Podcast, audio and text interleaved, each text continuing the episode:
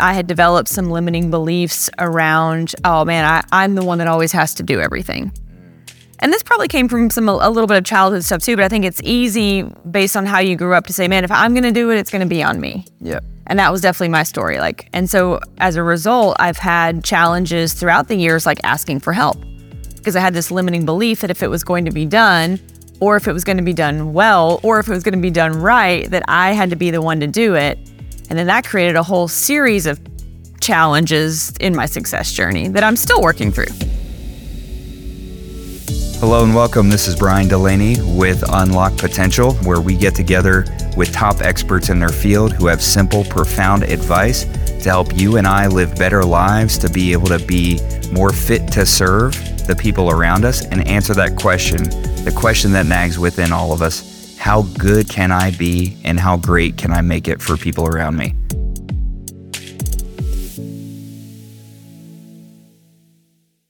Hello and welcome to Unlock Potential with Brian Delaney. I'm happy to be with another guest who we're going to break down the simple principles of living your best life well with other people and maximizing what you bring to the table. Unlock the potential, unlock the uh, the ability to feel great and help other people do the same thing. So, I'm joined by my guest today, Cicily Newsom. She is one of the most profound communicators that I have gotten the chance to be in business with. And she has been awesome as far as her influence to others to help people do just that. She's acted as a guide by the side for so many people to not only knock down their barriers, but build the bridges from the life they have to the life they want. And incredibly excited for you to join in on this conversation. Awesome. Hey, sis. Hey, what's up, buddy? um, fired up to be sitting here with you because we've gotten to sit in a lot of different places in our life, in our business, and uh, and enjoy all the ups and downs. Sometimes more than other, sometimes more than others. Um, but first, I think it's important for us to do two things. I want people to uh, be able to hear some of your best things. So I'll, I'll set you up with a question, but also to learn uh, where you come from, what your background is. So my first question to you would be how what are three practical ways that people can rewire their mindset to bust down the barriers whether they're in their personal life or business life Wait, awesome start. Thanks, Brian. Thanks for having me on. I would say, you know, maybe in no particular order, you know, throughout my, I guess, success journey, as you would call it, really the past like decade of my life, uh, had some pretty influential people that reminded me that the first thing that we have to do is really identify where are the limiting beliefs in our life, you know, uh, and that can sometimes be what are the stories that I tell myself most often. Sometimes we have to dig a little deeper for that, but it's like, oh man, you know, uh, I'm always late, or oh man, I'll never have what this person has, or you know, no matter how hard I try, things always like seem to go for the worst. So we have to identify the limiting beliefs. So I'd say number one would be that. Because once we identify what those limiting beliefs are, then number two would be to literally rewrite a better belief. And when I say rewrite it, it's like literally on paper, like this is this is what I've always thought. This is the, way I want to think. So number two, like really writing out and scripting out what the new narrative is. Uh, and then Three, as as odd as it sounds, it's like repeat that not just in your mind, but read it aloud. Um, you know, write it constantly, and so that you begin to like really rewire the, I guess they would call them the neural pathways that have led to that limiting belief. Because I think that what happens is we have um, we have these beliefs probably from childhood, probably from the places that we were raised, from the people that we were raised by, and we don't understand how influential and deeply rooted those beliefs are and the massive work that it's going to take to undo those and replace them with better beliefs. I, I love that so much because it's, I had a really dear friend of mine and a mentor say, We live by stories. We live by stories. And sometimes those stories are supportive and sometimes there's part of those stories that need to be re- rewritten and i feel like that's the journey from you know whatever it is to adulthood, from childhood to adulthood, from dependence to independence, uh, to uh, being able to build great relationships. For you, when you talk about some of those beliefs or some of those stories that you've had to rewrite, what have what have some of those been for you, and what are they now? Yeah, sure. You know, um, I think it probably for me it started with just the sort of like the lineage in which I grew up. It start, I think it started as a child. Like it starts at home. It starts whatever your story was of maybe you grew up in a great household, maybe you didn't. I I grew up in a loving family, but never a financially stable family. And so I had this, you know, I had this story or set of stories that were like, hey, you know, um, one really positive story is that you don't need money to have love. You know that was that was great. Or support. And that that that was huge to build the foundation for me as a confident woman even though I wasn't necessarily financially confident growing up and that was not modeled for me. But I was a confident woman um, because I had been raised around like you don't need money to have love and support um, I think that you know from there though the stories around being enough, having enough, will I be able to break out of the mold that I feel like was sort of cast for my life? you know, um, the whole classic thing of like staying in the hometown that you grew up in. And I had like a very clear set of circumstances as a teenager that made it clear that like I needed to get out of the place where I grew up. And uh, and that was a mission that was cast for me at like age 16, where you know I knew that I had to get out. Um, and and I I so some beliefs that I had were if I don't, then this thing might happen, or if I don't do this, then my life will go down this path. And that was actually a really positive limiting belief to have yeah. because it forced me to say, okay, like these things will be true if you stay here. Yeah. So you are limited here and you need to change that in order to be able to get to the next level. Uh, other limiting beliefs, I think, can happen even around our relationships with people, especially if you're in a partnership with a spouse or maybe with your kids. But for me, you know, um, I had developed some limiting beliefs around, oh man, I, I'm the one that always has to do everything and this probably came from some a little bit of childhood stuff too but i think it's easy based on how you grew up to say man if i'm going to do it it's going to be on me yeah and that was definitely my story like and so as a result i've had challenges throughout the years like asking for help because i had this limiting belief that if it was going to be done or if it was going to be done well or if it was going to be done right that i had to be the one to do it and then that created a whole series of challenges in my success journey that i'm still working through Oh yeah. yeah. Well, it's like it's crazy how these things just build on each other, isn't it? It's mm-hmm. like I want to, uh, you know, it's important for me to be viewed as competent, right? So I do things that make me viewed as comp- uh, competent, and in order to not be viewed as uh, incompetent, or in order to uh, to be viewed the correct way, I can't ask for help. And so not only do I try to look competent, but then I don't ask for help, and then I'm like, why am I always all alone? it's just like uh, I don't know, maybe because you built the prison, then stepped in it and closed yourself in here, right? So no, that's 100 percent true. And I, I, definitely I watched. I, I, it's so cool to be on a journey with people over time because I got to watch you break down these beliefs, like almost to the point where physically breaking down these beliefs. I remember we were on the uh, we were on the uh, kind of boardwalk right next to, if you can call that, right next to the Ohio River in Cincinnati. I don't know if they have a boardwalk. Maybe it's a promenade. uh, but I was running with you guys, and we were out doing the, we were out exercising and doing the things that we knew. You got to start the day strong to to finish strong. And uh, I see uh, you and your husband, Ayers, both pounding your chest, saying, "I am a money magnet." right? Success doesn't come to me, it flows through me, right? Just like watching you retell these stories to yourself and the universe at the same time. And after that, I saw the story actually start to come true, where those stories went from inside of you to a manifestation outside of you. Talk a little bit about your process that, uh, how you process that, and how you got away from like, because the first times I did that, I was like, I saw you guys doing that. I was like, well, that's super embarrassing. Like I would never do that. And then I even found out that I had to choose between like uh, like cool and broke and you know all of that. So yeah, I'll definitely attribute it to uh, Anthony Robbins and some of his work, which he learned from Jim Rohn, which he learned, you know, the, all the mm-hmm. greats. But I think the power of affirmations is very real and I've seen it play out in my life because you know, I think we we're constantly talking to ourselves. Yeah. Right. We're we're talking to ourselves more than we, we're talking to anyone else.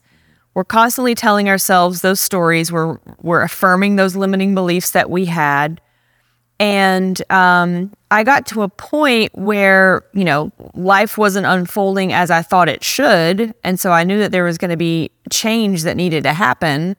And I also knew that, you know, even at the time, I knew that in order to get different, I was going to have to do different.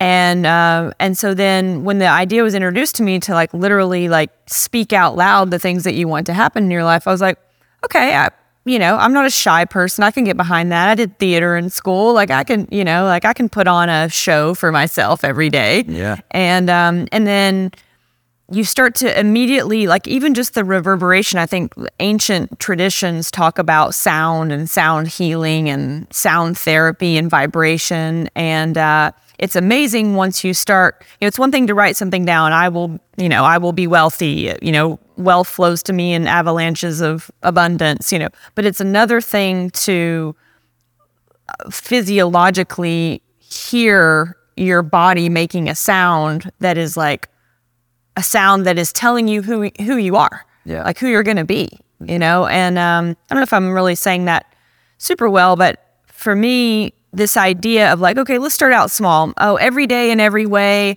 I'm feeling stronger and stronger. If you're trying to get fit and go to the gym, every day in every way, I'm feeling brighter and brighter. Every day in every way, I'm more and more outrageous, you know. And then you start to kind of laugh at yourself, saying, ah you know, A, I feel really good after I do these things, and B, who cares what these other people think about me as I'm walking down the boardwalk saying them because I've I know a secret that they don't know, which is that I am on a path to change my life.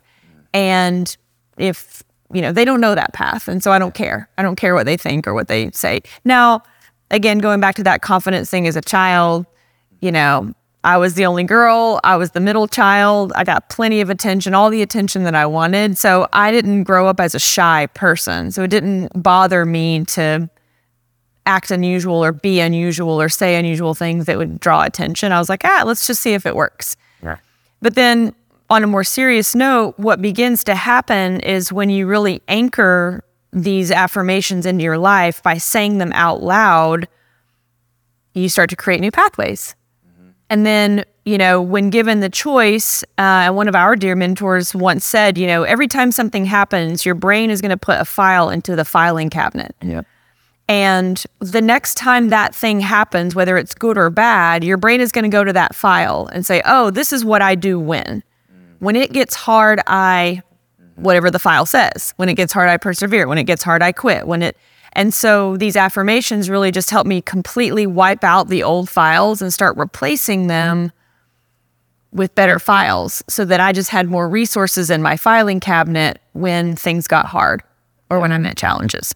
so good and went ah, there's so much there to unpack because that both of those profound things both the affirmations for me me learning that if it, so many times in, in my life i've been like well why won't you believe me mm-hmm.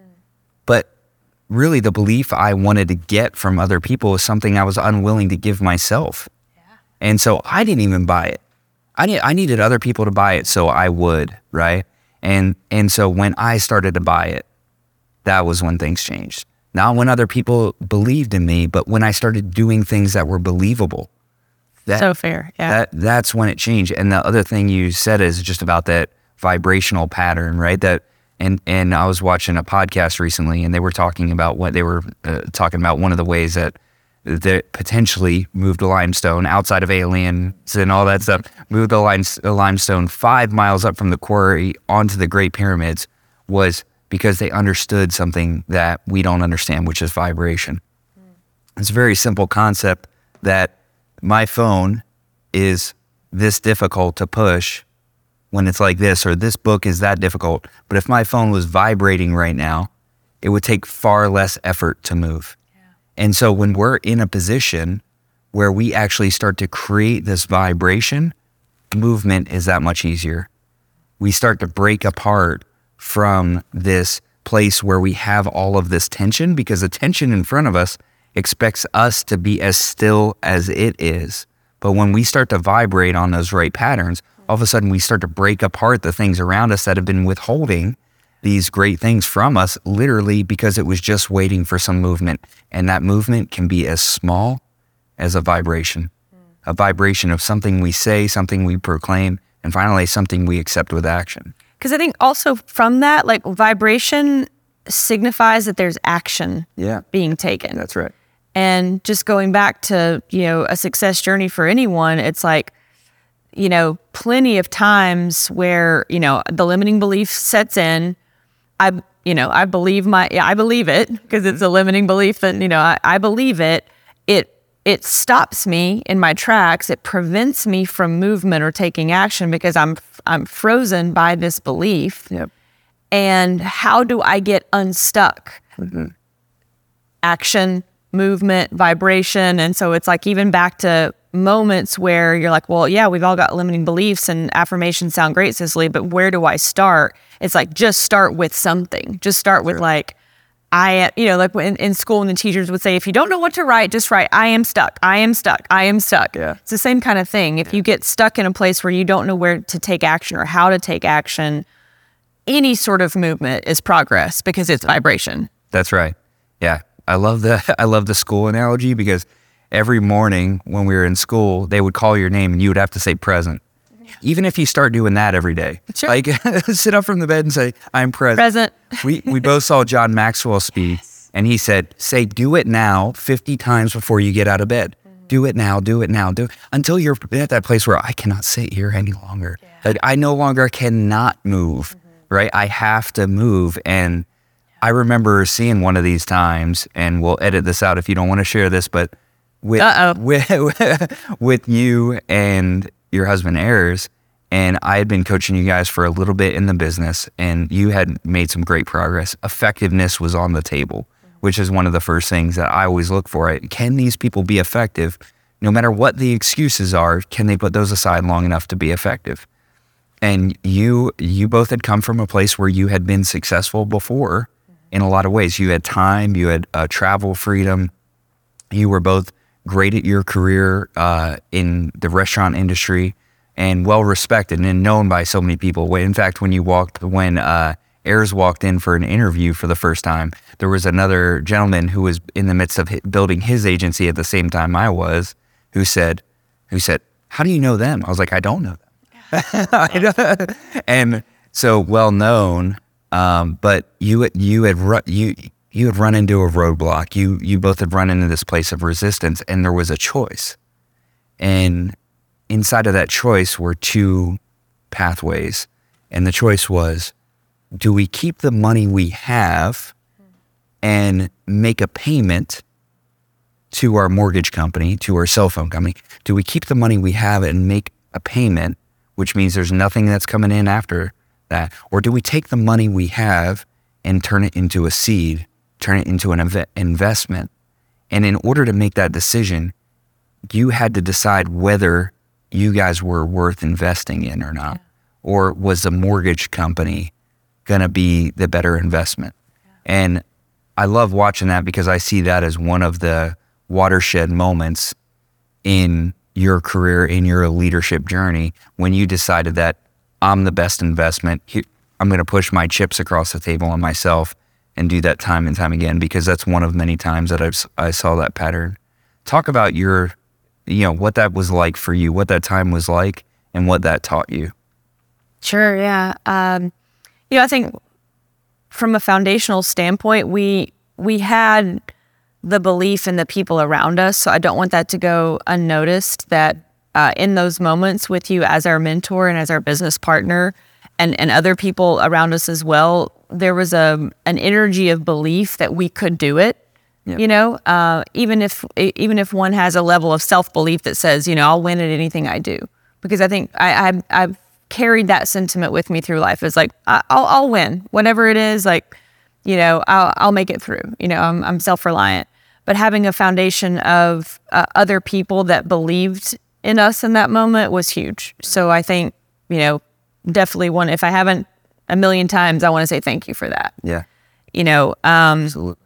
But from there, when you've got, you know, when you've got the people around you that you love and respect that are like, just jump, like if you can do it, like just just do it. You know, there was a level of safety there. And at the same time, I definitely think it was a watershed moment because it was the first time where I felt like betting on myself had such consequence if I if I made the wrong bet.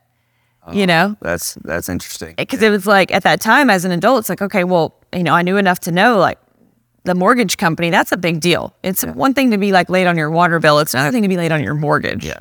Yeah. Three months behind for a year. you know, like these these times over and over again. I remember that that specific year was the hardest year in business, you know, and in marriage because we were, to, you know, a, a couple at that point. But saying like, you know, if you if you don't bet on yourself in this moment, what are you guaranteed to get? You know? Versus like if I do bet on myself in this moment, what potential will I unlock? Yeah. And, you know, that made the choice relatively easy in that moment, even though it was like, well, you know, will, will I lose my home? Will our cell phone bill be cut off? Like, how will I know that this investment in myself and in my business is going to have a return on it? And the thing is that scary is like, we won't often know that until after we've taken the leap, after we've taken the bet, you know? And so it really opened a different side of me that once I did it that one time, like once I made that decision, like, okay, you know, we invest in the business, we we get some marketing, you know, we get some leads so that we can go out and earn some money. But if I don't buy the leads, then I'm definitely not going to earn any mo- money. My phone's going to be cut off anyway. Yeah. either way, my phone's cut off. It'll either be cut off with like no seeds to plant, or it will be cut off with seeds to plant. You know, but I think overall, like it created a, a pathway for me that said, if you can do it this time, you can do it again. You can do it again. And it created resilience in me and also a resilience in my husband that said, yes, like we bet on ourselves and it worked. I'm willing to bet it all at this point. And uh, I think time and time and time again, as business owners, we just have to be able to do that Yeah. you know otherwise we stay we can stay safe and we can stay secure with certainty um, but i think with that we're capped on potential Yeah. Yeah. Especially when somebody else is providing that certainty. Right. When Yeah. and and what I saw you do and what I continue to see you do in the journey is to accept the uncertainty that is around you and create certainty for other people around you through your actions. And that's that's a powerful thing because I think most people in those circumstances, they've got a greater their their story of potential failure carries way more weight than their vision of victory yeah right? The the sto- the the compelling fear of being a victim in a circumstance and being able to have other people take advantage or be worried about what are the things that we can't control and how are those going to cause us to lose. That often is much more elaborate and much more clear than the vision of what if it works. I, I love that we, you and I both have a, a friend and mentor in Marshall Wayland who always asks one simple question. Uh, he's he said, "What would you do now if you knew you couldn't lose? If you knew you couldn't lose?" And I think I think hope is such a powerful thing, and both you and and my wife Tori sh- share that same front man energy. You, you you have that you have that confidence that says, "I'm gonna win. I'm just gonna find out who I'm gonna have to kill or help, and what, what I'm gonna have to move out of the way." and so, Um, I think that something that's interesting around that thing, though, is that that idea is that also I think we're more afraid oftentimes of success than we are of failure because failure we know. Failure is like more comfortable because most of us have been in that place. And so I think there's other places where we can self sabotage. You know, we can we can bet on ourselves, and that's a great thing. But when we bet on ourselves, sometimes we can fall backwards from that because we say like ooh you know like i'm really familiar with what failure looks like but i'm not so sure what who i'm going to have to become if it actually works out Yep. And so that's what keeps us from taking the leap. It's not so much like, I want to be successful. No, I'd rather just be mediocre. I'll stay back and not risk. It's like afraid of what we might have to become or who we might have to become and what we may have to do in that unfamiliar place of the next level for us. Whereas like failure is like, it's it's so prevalent in our society and in our messaging and it's like, oh, I know what that's all about. Yeah, absolutely, absolutely. And so before before you and I started working together, I know you had gone down multiple paths, including uh, looking at real estate investment and becoming successful in that arena, and really uh, achieving a lot of those early successes in that realm. And uh, some those principles of success, of course, carry over. Uh, but then you put yourself into a new position, kind of an unwanted at first position, and then you it was something that you you saw and you deeply desired to win in that arena. And I saw you come in and you won early, right? You won early. I, I think it was your first week that you blew my best week out of the water. and so I was just frustrating and liberating at the same time for me, I suppose. And there's a later question. Are you know champagnes necessary for success? I say yes, and I might be looking for a sponsorship eventually. But so, I'm with you on that. um, but when it when it comes to what were some of the principles that you found that carried over from your previous successes in the restaurant business, in real estate investment, as well as now at building your own insurance agency, building more brands out, helping more people to become successful? Sure. Uh, principles. You know, such a great question. I think some of the principles for sure um, have been built on curiosity, um, staying very curious, obviously with myself, but with people.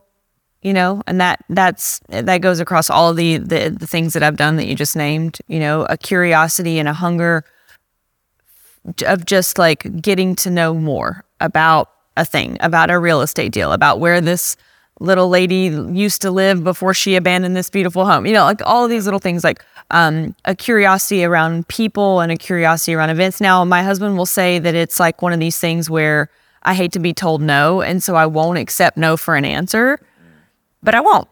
And that's that's been a principle that I feel like has really helped me. Is like I I am very slow to take no for an answer. Um, so a curiosity is, I think, curiosity has been great for me. Um, I think another one is uh, just humility around success or humility around, you know, the the the hype that people will tell you, like you know, you know, in the restaurant business, it was like, oh, is this your restaurant? Or oh, like you know this so well, or you know, oh, you're so good at what it is that you do. But I think just staying humble has been big for me because I, as much as I love praise, I think we all do. I also don't want people to s- idolize me instead of like seeing the light in themselves. Yeah. So I've tried to always just be like reflective back onto people of the things like that they see in themselves. And it's like, man, if you're saying this about me, it's really just because I'm reflecting back onto you the thing that, you know, that you're saying. Yeah. Um, I think also um, principles in terms of just trying to think like across across all the different things that I've done, but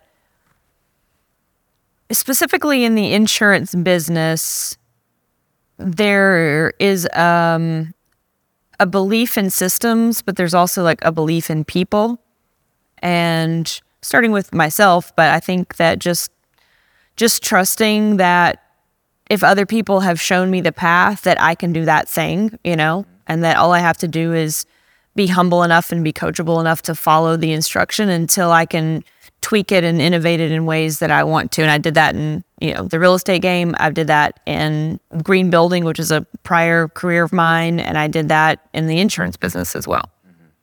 Um, I'm trying to think what else. Like, am I, am I forgetting something that you really like have? Okay. I'm just trying to be curious. Yeah. I'm, I'm not gonna. T- I'm not gonna take no for an answer. So uh, that's. Yeah, that's well. so that's that. That sparked enough for me as well. Is that I always have like a primary question around how can I make things better, and um, and I think we all have a primary question that we walk around life asking, whether we know what it is or not. How can I be loved, or you know, like how can I make, you know, how can I make this better is mine. And so every time that I go into a situation or a relationship or a process or a business or a transaction, I'm always saying like how can I improve upon this and make it better? And I think that that has carried me really far. I think that value focus is something that's so easy to miss, especially when we're uh, coming from a place of instability. It's uh, the value focus that you have is how much value can I add? Where can I add value? Who can I add value to? Mm-hmm. Um, and you know value will return. It's just one of those. Uh, what was the?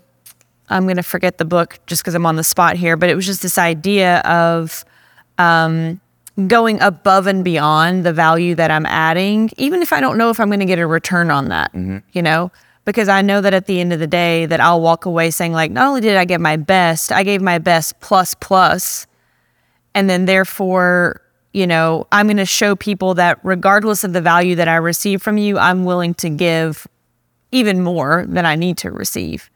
And uh, and there's several authors that talk about talk about this. You know, um, Napoleon Hill talks about it in Think and Grow Rich. You know, and then on up from there. But I think um, approaching a new career instead of just saying like hey what's in it for me or what can i take from this or what can i get out of this just say like how can i show my value improve my value in the marketplace and un- whether you consider it unfortunate or fortunate it's like you get the opportunity to show that and if you go in not expecting anything return yep. in return then it just feels good oh yeah it feels good because again you're putting another file in your file cabinet that says when tasked with something, I go above and beyond. Or when given responsibility, I steward that. Or, you know, on and on. You can think of many files to put in there. Absolutely. Absolutely. I, I think that's really key. And one of the things that I saw in you that's very unusual, and I think we see it in a lot of people who are successful, is even though they've had success in the past, they're willing to be a beginner again.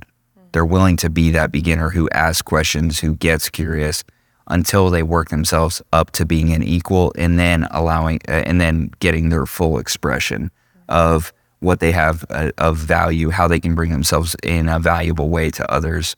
And I think that that's one thing that people miss. And that's something that I've missed before where I come into a situation I saying, I have to show them how much I know.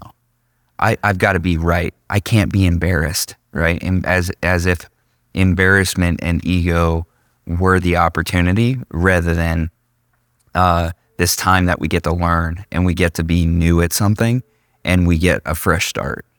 And that's that's something that I see you do on a regular basis, and I, I believe it has to do with curiosity.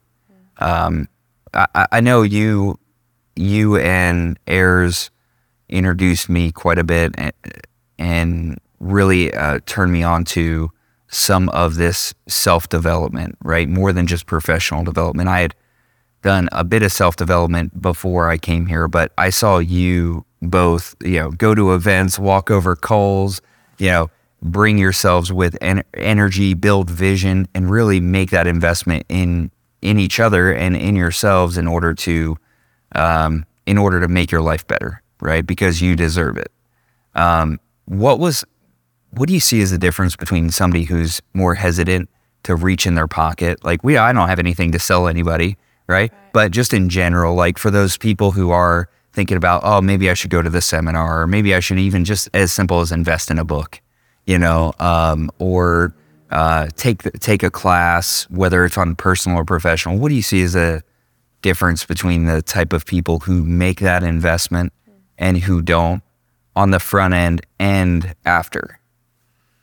Yeah, I think that if you if you want to be taken seriously in the marketplace, then then how are, how do you expect someone to take you seriously?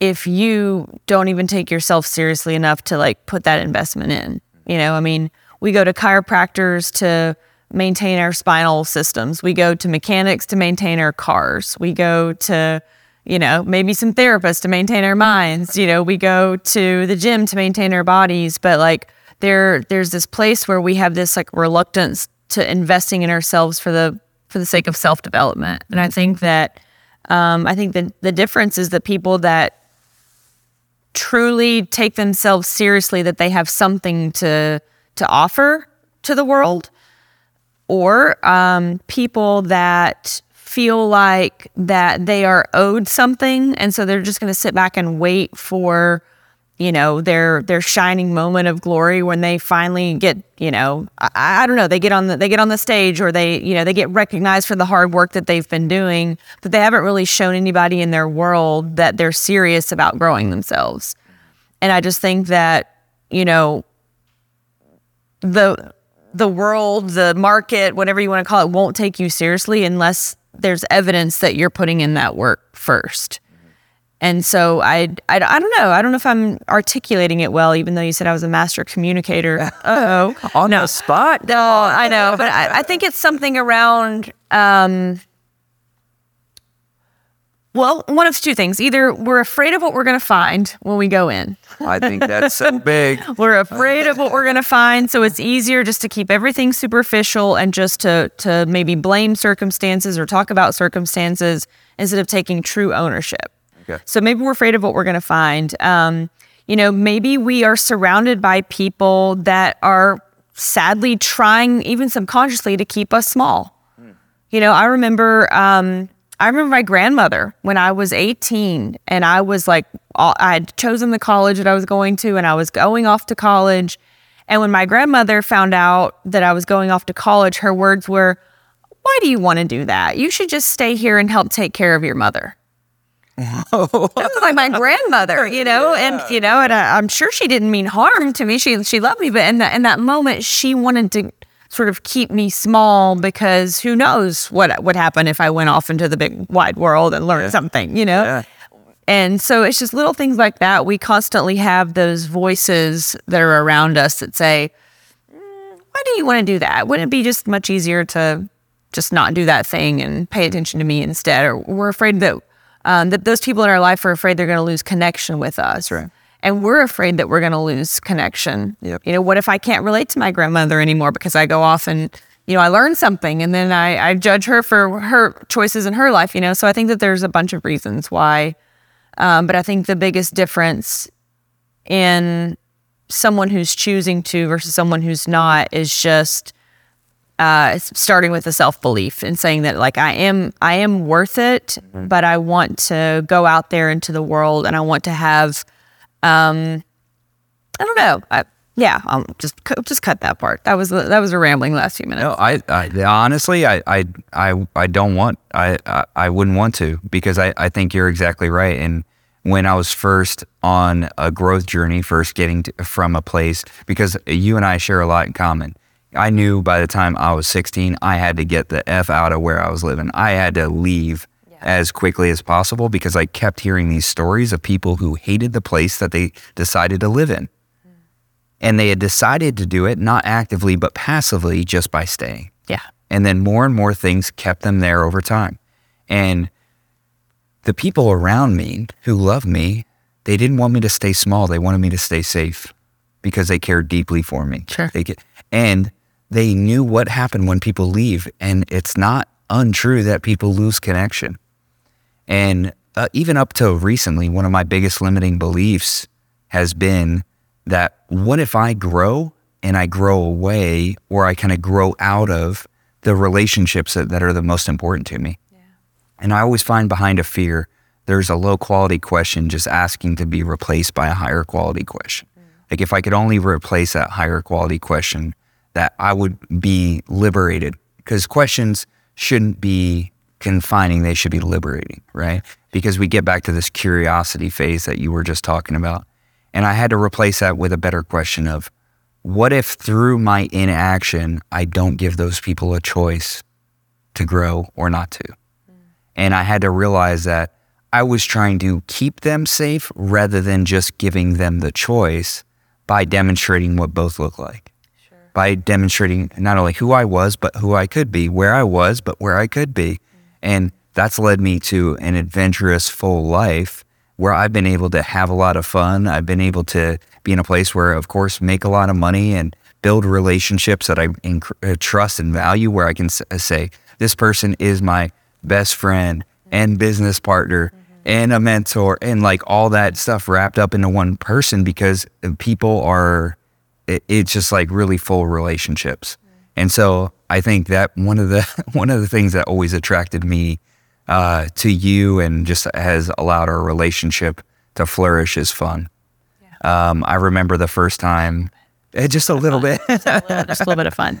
Uh, and I think people disregard that, right? They they they see the they see the words recreation and recreation, and they're like they're like, no, those two things must be different. I know they're spelled the same, but they must be like recreation and recreation can't have anything to do with each other. Like I, but I'm trying to make myself into something new, but it's got to be serious. Like, Yeah. and it sucks. It's just a, it's just like it's crap, and and I remember uh, going to the uh, to the Ritz in St. Thomas, and you guys checking in and just like scraping in there, but then having one of the most wonderful times in Trunk Bay, where one of the most beautiful beaches in the world, and most importantly, we made it one of the most fun beaches in the world, right? and just the different travels that I've gotten to do, sometimes with you and Airs, sometimes just with you, sometimes just with Airs, even making the most mundane things like a Best Western and wherever we were in Baltimore. that was where you had to like rent out the room by, you know, in 48 half hours to get a day. right? Yeah, exactly, Uh, yeah. They were, was, but we had fun. To you, what is the importance of fun and play in rebuilding yourself and building business? It's a great question, Brian.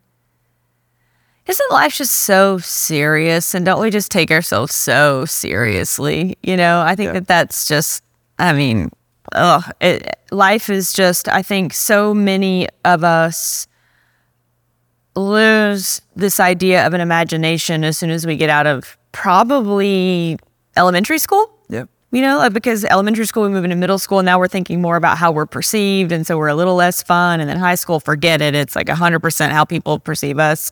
And then we just like carry that into the into the world.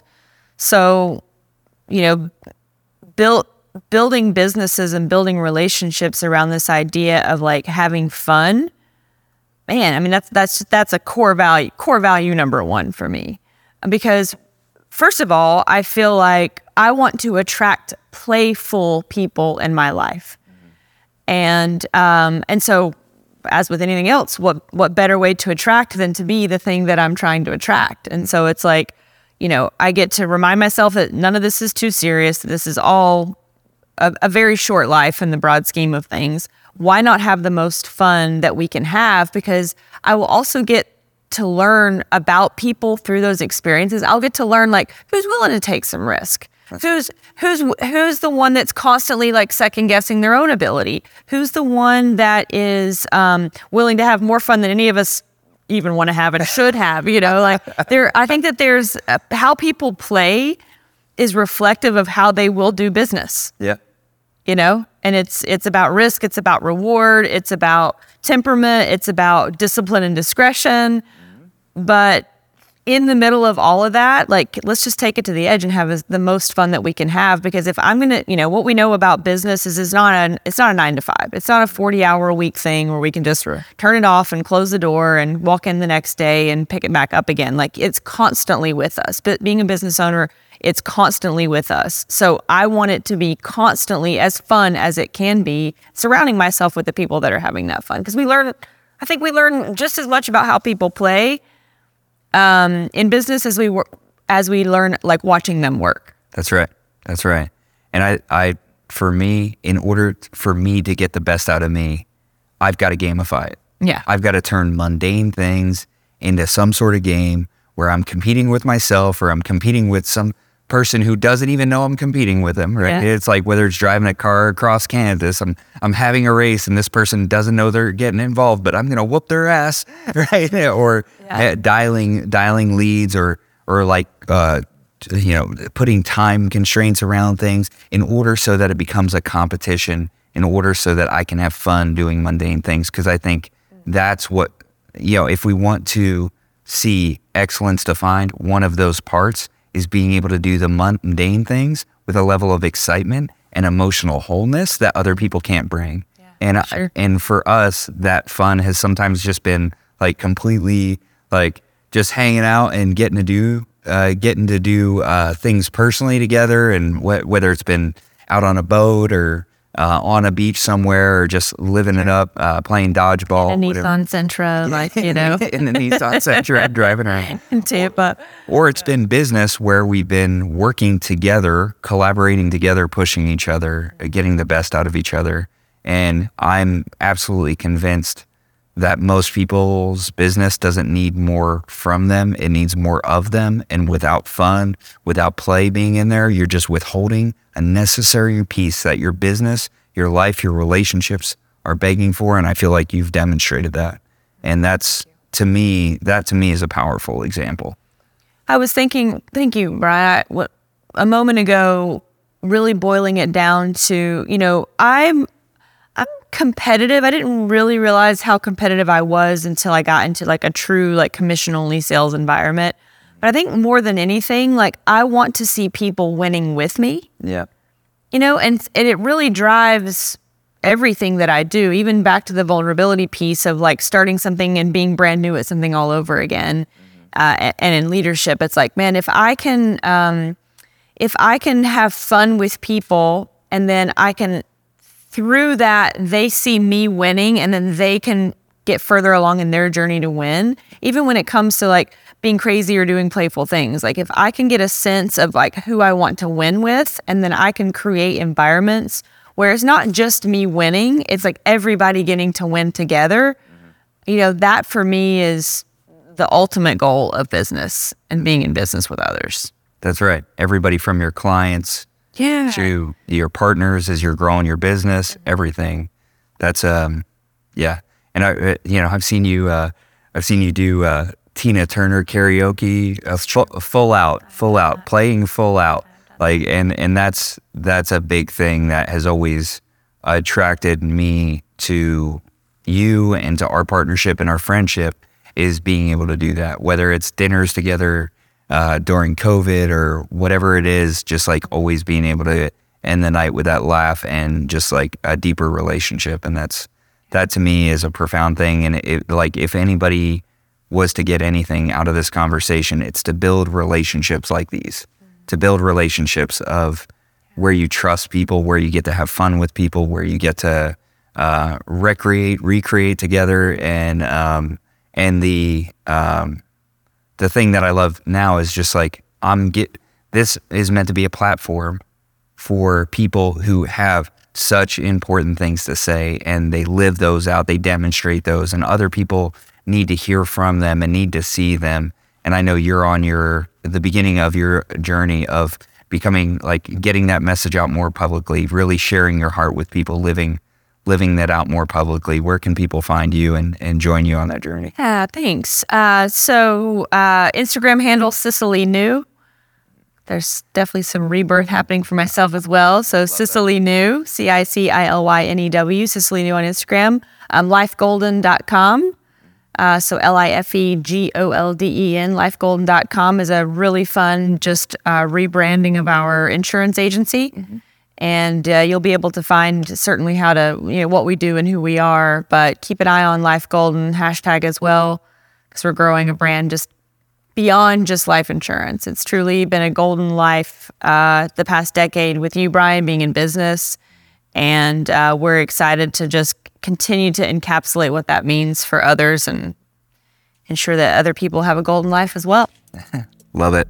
Love it. And thank you all for joining our conversation and just look forward to this being the first of many conversations uh, with Cicily and getting to bring airs into it.